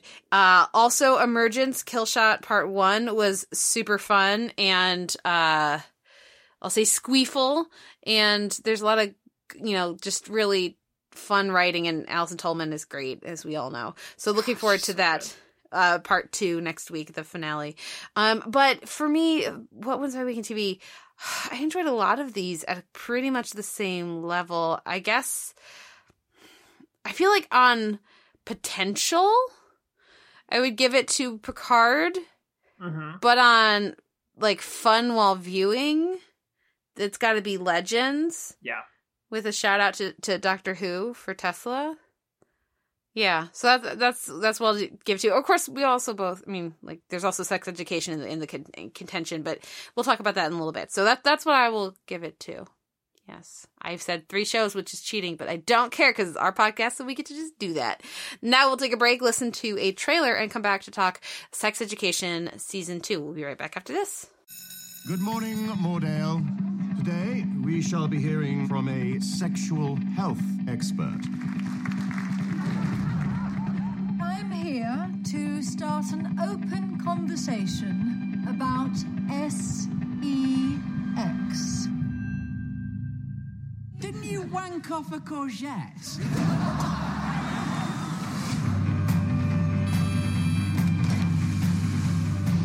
it's a new term. No more clinic, no more drama. You can't give it up.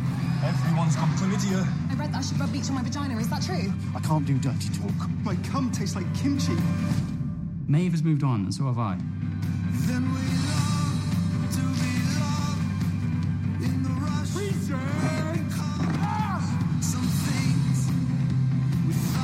If you let me back in, I won't tell everyone that your school is full of cheats. He's from France. I think I just had a very small orgasm. I was wondering if you'd like to go out with me. I think I'm ready. You sure? We are going to have sex. I'm sorry. You finally get a girlfriend, and she's basically your sister. We're not going to pretend everything's okay. Because it's not. Is there something going on between you and Maeve? May broke up with me because she's in love with you. I think I might be broken. Sex doesn't make us whole. So, how could you ever be broken?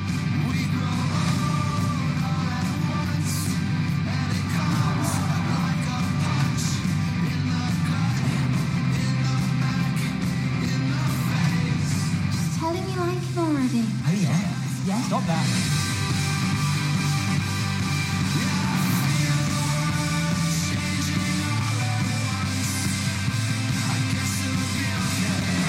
This is entirely about the money. It's good to be back in business.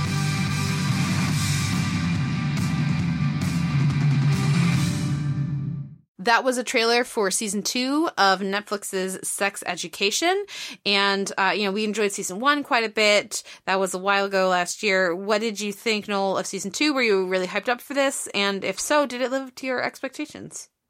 I don't know that I was like necessarily hyped up for it. Um, because like I think season one's very good and very enjoyable. Uh, so, but it was also something that just didn't necessarily stick in my head.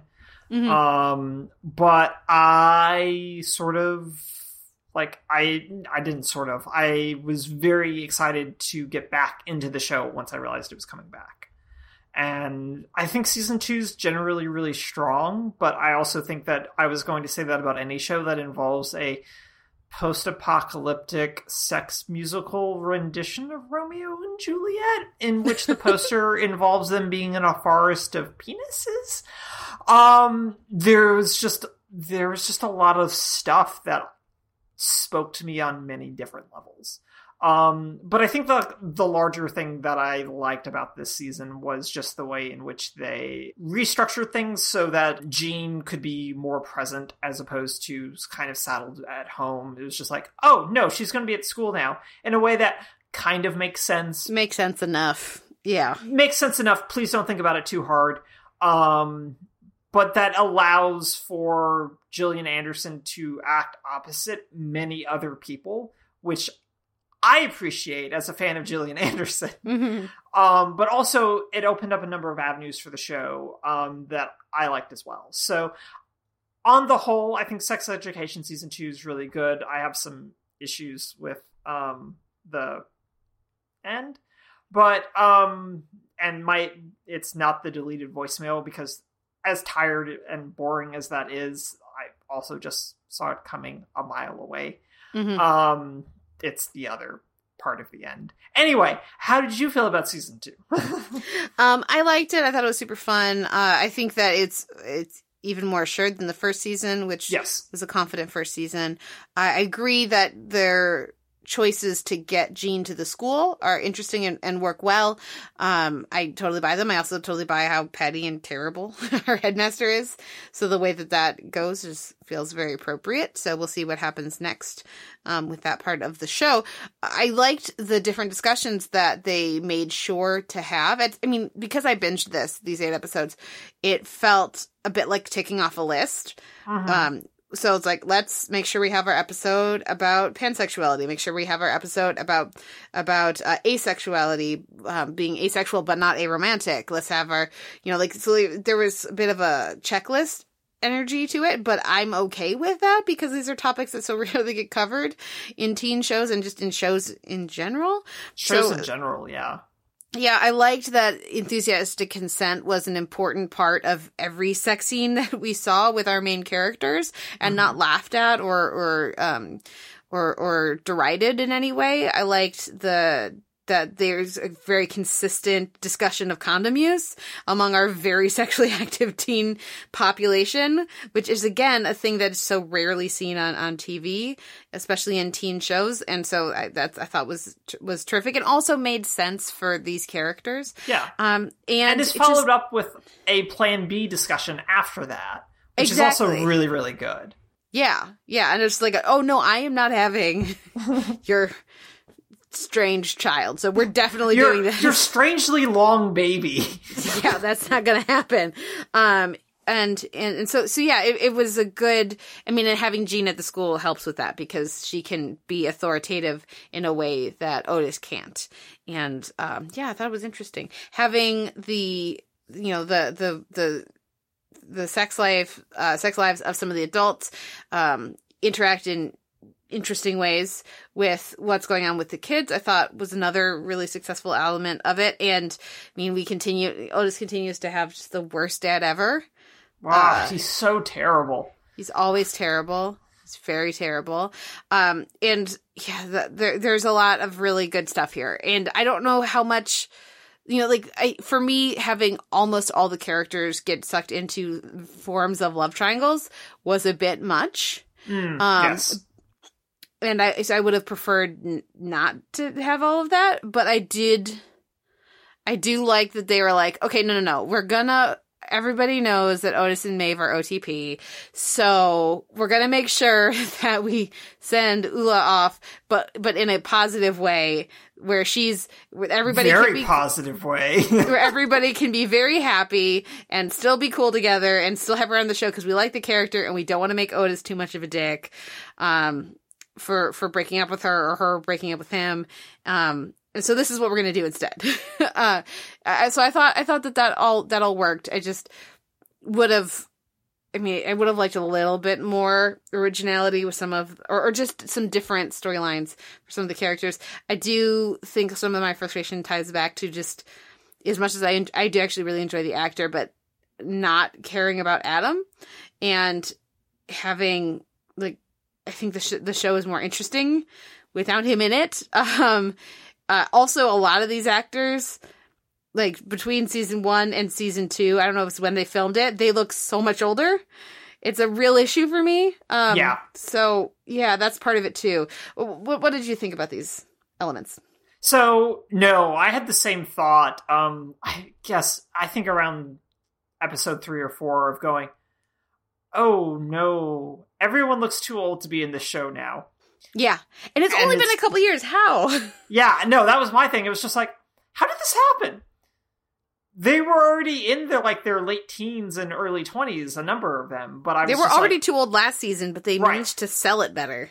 right, and but now I'm just like, Butterfield in particular just like aged eight years between seasons, uh, which is I'm just like he's he's too old now to do Mhm. this. Um, he looks too old now to do this, but it's like nitpicking type stuff because this is how it's almost always been with any sort of a teen sex comedy because you can't have people too young doing any of this, uh, especially on this show.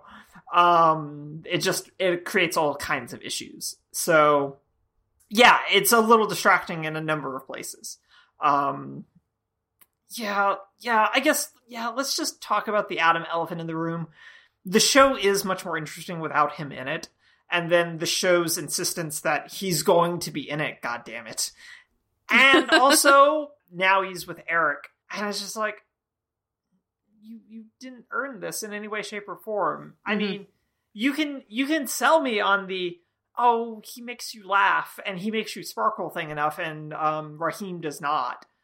But also years of abuse. Years. Just years of bullying and abuse and fear and now gone? Not a thing? Or a thing that you will work through in another season, provided there's a season three coming. I don't know if it's been picked up for season three yet or not. Mhm. Um it has not. Um that I desperately will need them to do in season three because otherwise, no. This it just feels really not good and not where Eric is throughout a lot of this season of falling back into this kind of thing. Um so it's really kind of it was very frustrating and the fact that the show in this season in particular telegraphed this is what's going to happen um was just filling me with so much dread that I was actively like no, let's go to the dark corner of the show where Aimee tries to deal with her sexual assault because that's really good. And I don't want to deal with this part of the show that you clearly think is good but is not.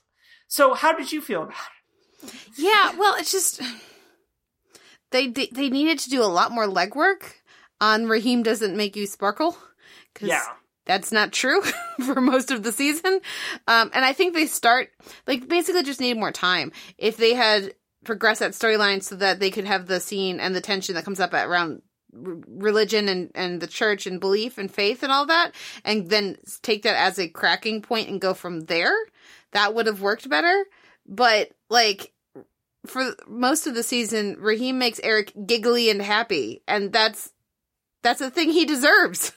It's a thing he deserves to have in his life. And um that's not what we get from I mean, I just I just don't think it's earned. And I think it's I it, there seems to be a lack of awareness of the import of, of the abuse. And yes, the show does pay lip service to it. Yes, Otis is very concerned about it, but it doesn't feel like the show is concerned enough. And um that is a big misstep in a in a show that I feel like usually gets a lot of these more challenging topics pretty right. Yeah. And I mean, Eric even like acknowledges this like face to face with Adam of like, you did this stuff to me, you made me afraid. And the fact that the show still goes, yeah, but not afraid enough yeah. is is not a thing I'm a big fan of. Um so I just yeah, I just I it was like the thing happening in the show that I just went, no, this this doesn't work.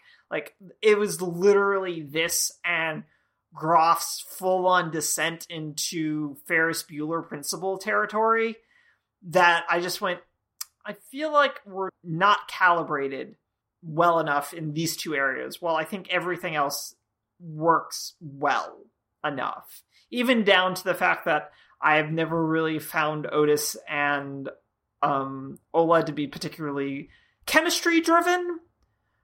And I like that the show explored that, and that's a really good way of dealing with a being still hung up on uh, Maeve, but also just never quite finding a connection. I think is still really good. Or like them liking the idea of the the other person, but then just not.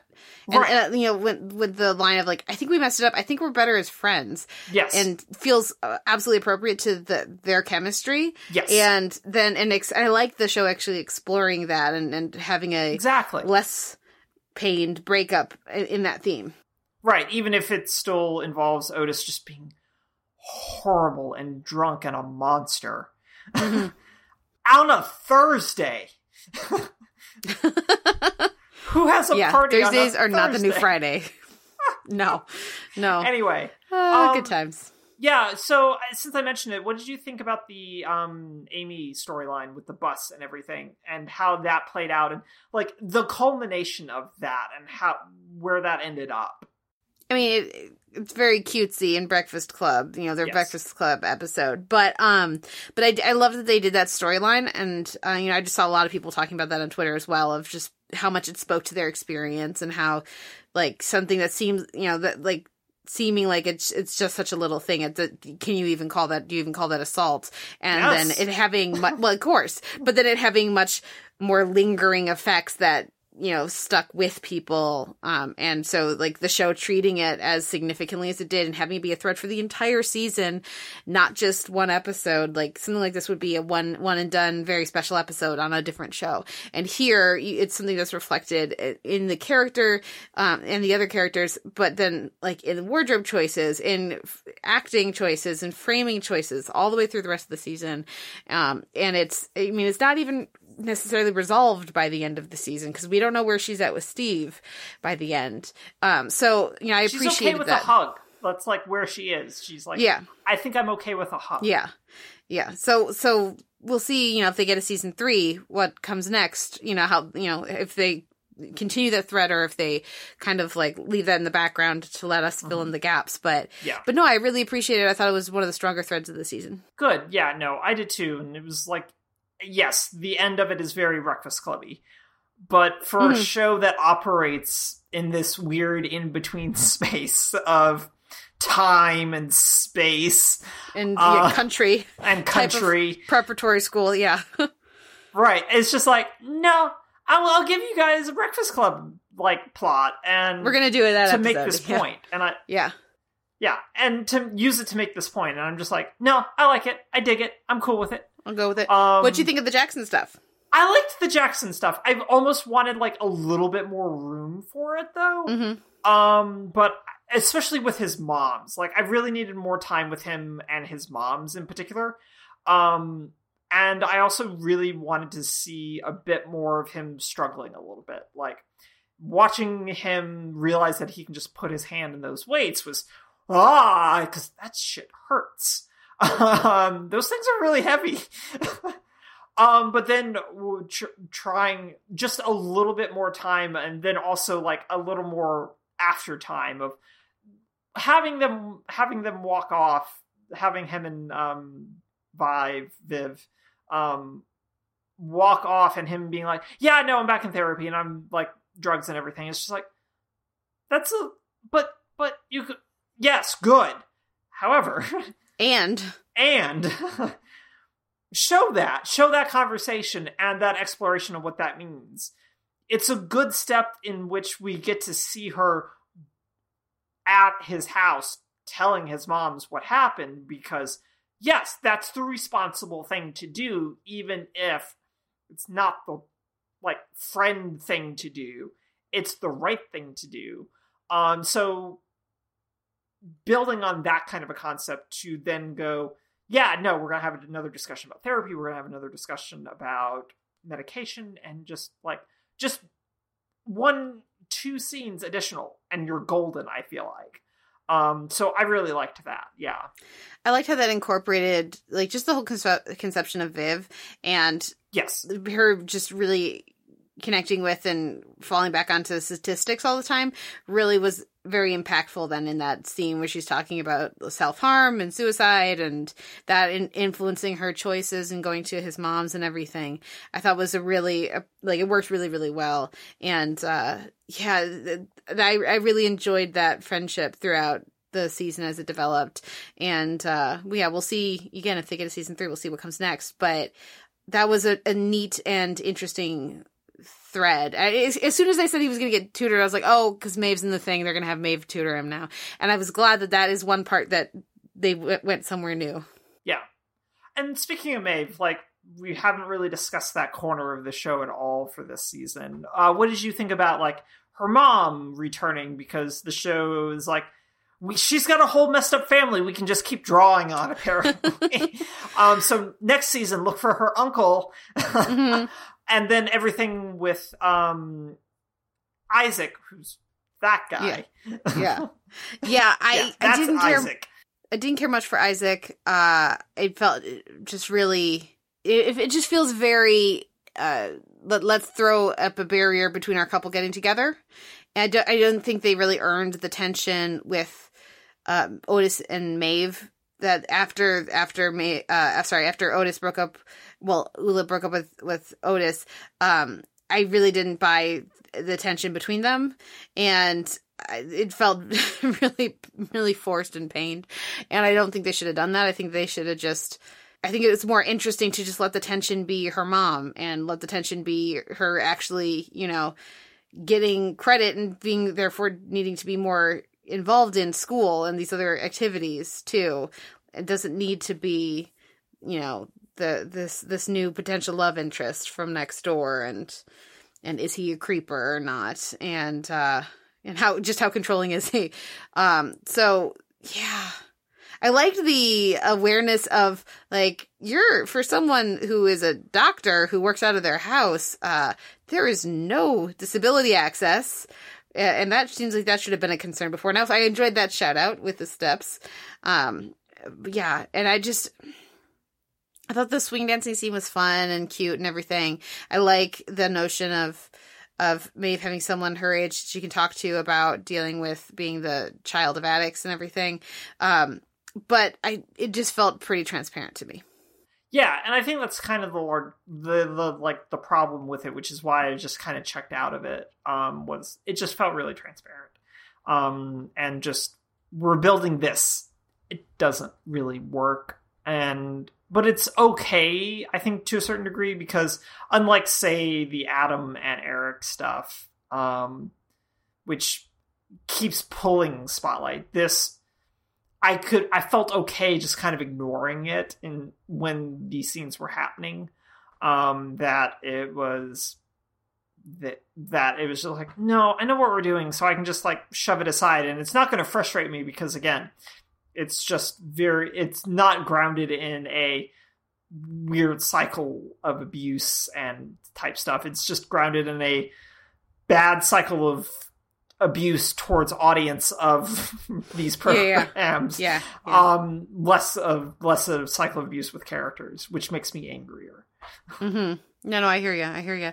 Um, I really liked what we got. Uh, I, if you know, there were some issues with the the principal, but I liked what we got with his wife. Oh, his Um, wife is so good. She's great. I don't remember her name, but she's great. um, and I also liked what we were getting with like the the English and math teacher, or, or sorry, science teacher, and band teacher and sex ed teacher. Um, so I thought that that was interesting and fun, and it, I, thought, I expected it to be played for laughs and done. And so when it became just more of a no, they're try actually trying to navigate a relationship, right? That was more interesting. It was because I like that first scene. I'm just like, oh, you could do so much better, English Mhm. teacher. You could do so much better. And then Yeah. it was just like, oh, no, he's kind of horrible in school, but he's not horrible here. Mm-hmm. I'm okay with this now. Yeah. Um, and like that whole scene of like figuring out the dirty talk type of discussion, I'm just like, no. And then the, the culmination of that as like a joke of, oh, it's not the words. I can just say weird kitchen appliances Yeah. to you in that tone of voice, and it works. Yes, we we successfully bridged the gap between our discomfort and needs. Yes, we did it. use your words communicate and that helps yeah i appreciated that um i liked also what we got with jakob and and jean and i thought that that i I- you know i thought it was it was played well throughout the season i like the the balance of the tension with otis and jakob i thought worked really nicely and yeah i i, I look forward to what comes next with them if there is a season three and if there is a next with them but Yeah, yeah, and I hope there is an next with them. yeah, I hope there is too. Jean identifying that she doesn't really have friends, and that's actually probably a problem, is nice. Yeah, it is. Like uh, the general sort of arc of Jean in this season, I think is really, really good in terms of Jakob, Jakob going, Jakob going. Yeah, you're just you're not ready for the intensity of a relationship that I need. The way that that kind of steadily built out, um, because it's really easy to read her response to him leaving stuff around the house as a lack of tidiness almost. And then it goes into a larger, no, you've invaded my house and I'm not okay with that. And he's just like, yeah, that's kind of how this works for me and how I need this to work. And you're not ready for that. And that's fine. It's sad, but it's fine. Yeah. Well, and also just being like, yeah, you kissed your ex, not because you wanted to kiss your ex in a meaningful big way, but because you were sabotaging a Right. relationship because of the, you know, like, and that clarity that he has Yes. about it is uh, absolutely appropriate and speaks a lot to why he's interesting to her. Right, exactly. And I feel like there has to be a next because she's pregnant. Yeah, well, I mean, there's that. we we do have to deal with that, but also I'm super curious how they deal with that given again just the gloriousness of Otis's and Ruby's plan B outing is was kind of one of my favorite subplots in the entire season of just how really good that one episode bit was. You don't know who I am? you know who I am. Everyone knows who I am. Yeah. That's really fun. And, just when it's like, when you can see outside the shop and she's, he's like, yeah, no, you have to go. And she doesn't want to. And then she's he like, he like says like two more words. She's like, yeah, but I want your kid even less. So let's Yeah. just do this. Oh man. Did you have any other elements of the season that you wanted to, to mention or performances or anything like that? I mean, again, Lily just gives me life, like all of Mhm. it, just all the life. Um, but also like the ways in which by the end, when she and Ola are navigating what their sexual relationship looks like, I think is also really, really good. Um, and like the degrees of confidence, how that works, and I, I really appreciated that we got a little more space to follow up on that from season one. Um, so I was glad that that was there, and I'm yeah. So that was really good. And uh, is there anything else I'm missing?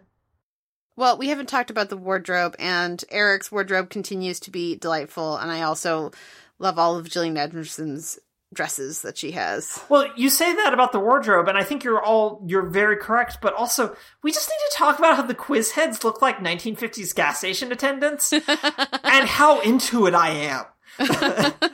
As someone who was on my high school scholastic bowl team, Me too. It's so fun, right? It's Yeah. amazing. Um, but no, we did not have uniforms like that, and that would not have flown at our school. Yeah, no, our, we didn't our team were not going to do that. Uh, but yeah, it's delightful. It's good stuff. I was just like, and then all the other teams had kind of like uniforms as well that we got to see, and I just went, uh, I love TV shows depictions of quiz bowl teams, Mm-hmm. uh, especially at preparatory schools. Good times, good times. Um, yeah. So I, I think it's you know it's a really successful and a fun season. Yes. I the eight episodes again feels just right, and Yep. yeah, I look forward to a hopeful fingers crossed season three. yeah, same. Well, a few show notes here at the end of the episode. You can find a post for this episode over at theteleverse.org where you can leave us a comment and let us know what you thought of the week's TV. You can like our page on Facebook and start up a conversation there. You can also find us in Apple Podcasts with an M4A chaptered feed and an MP3 unchaptered feed. And we're also in Stitcher. Um, we'd appreciate ratings and reviews either place. You can email us, theteleverse at gmail.com. And you can read my Avenue 5 reviews over at the AV Club. And you can also, of course, find us both on Twitter. I am at the Televerse. And Noel, you are? at Noel RK. Thank you so much for a great week, Kate. Thank you, Noel, and thank you everyone for listening. We'll be back next week with another episode of the Televerse.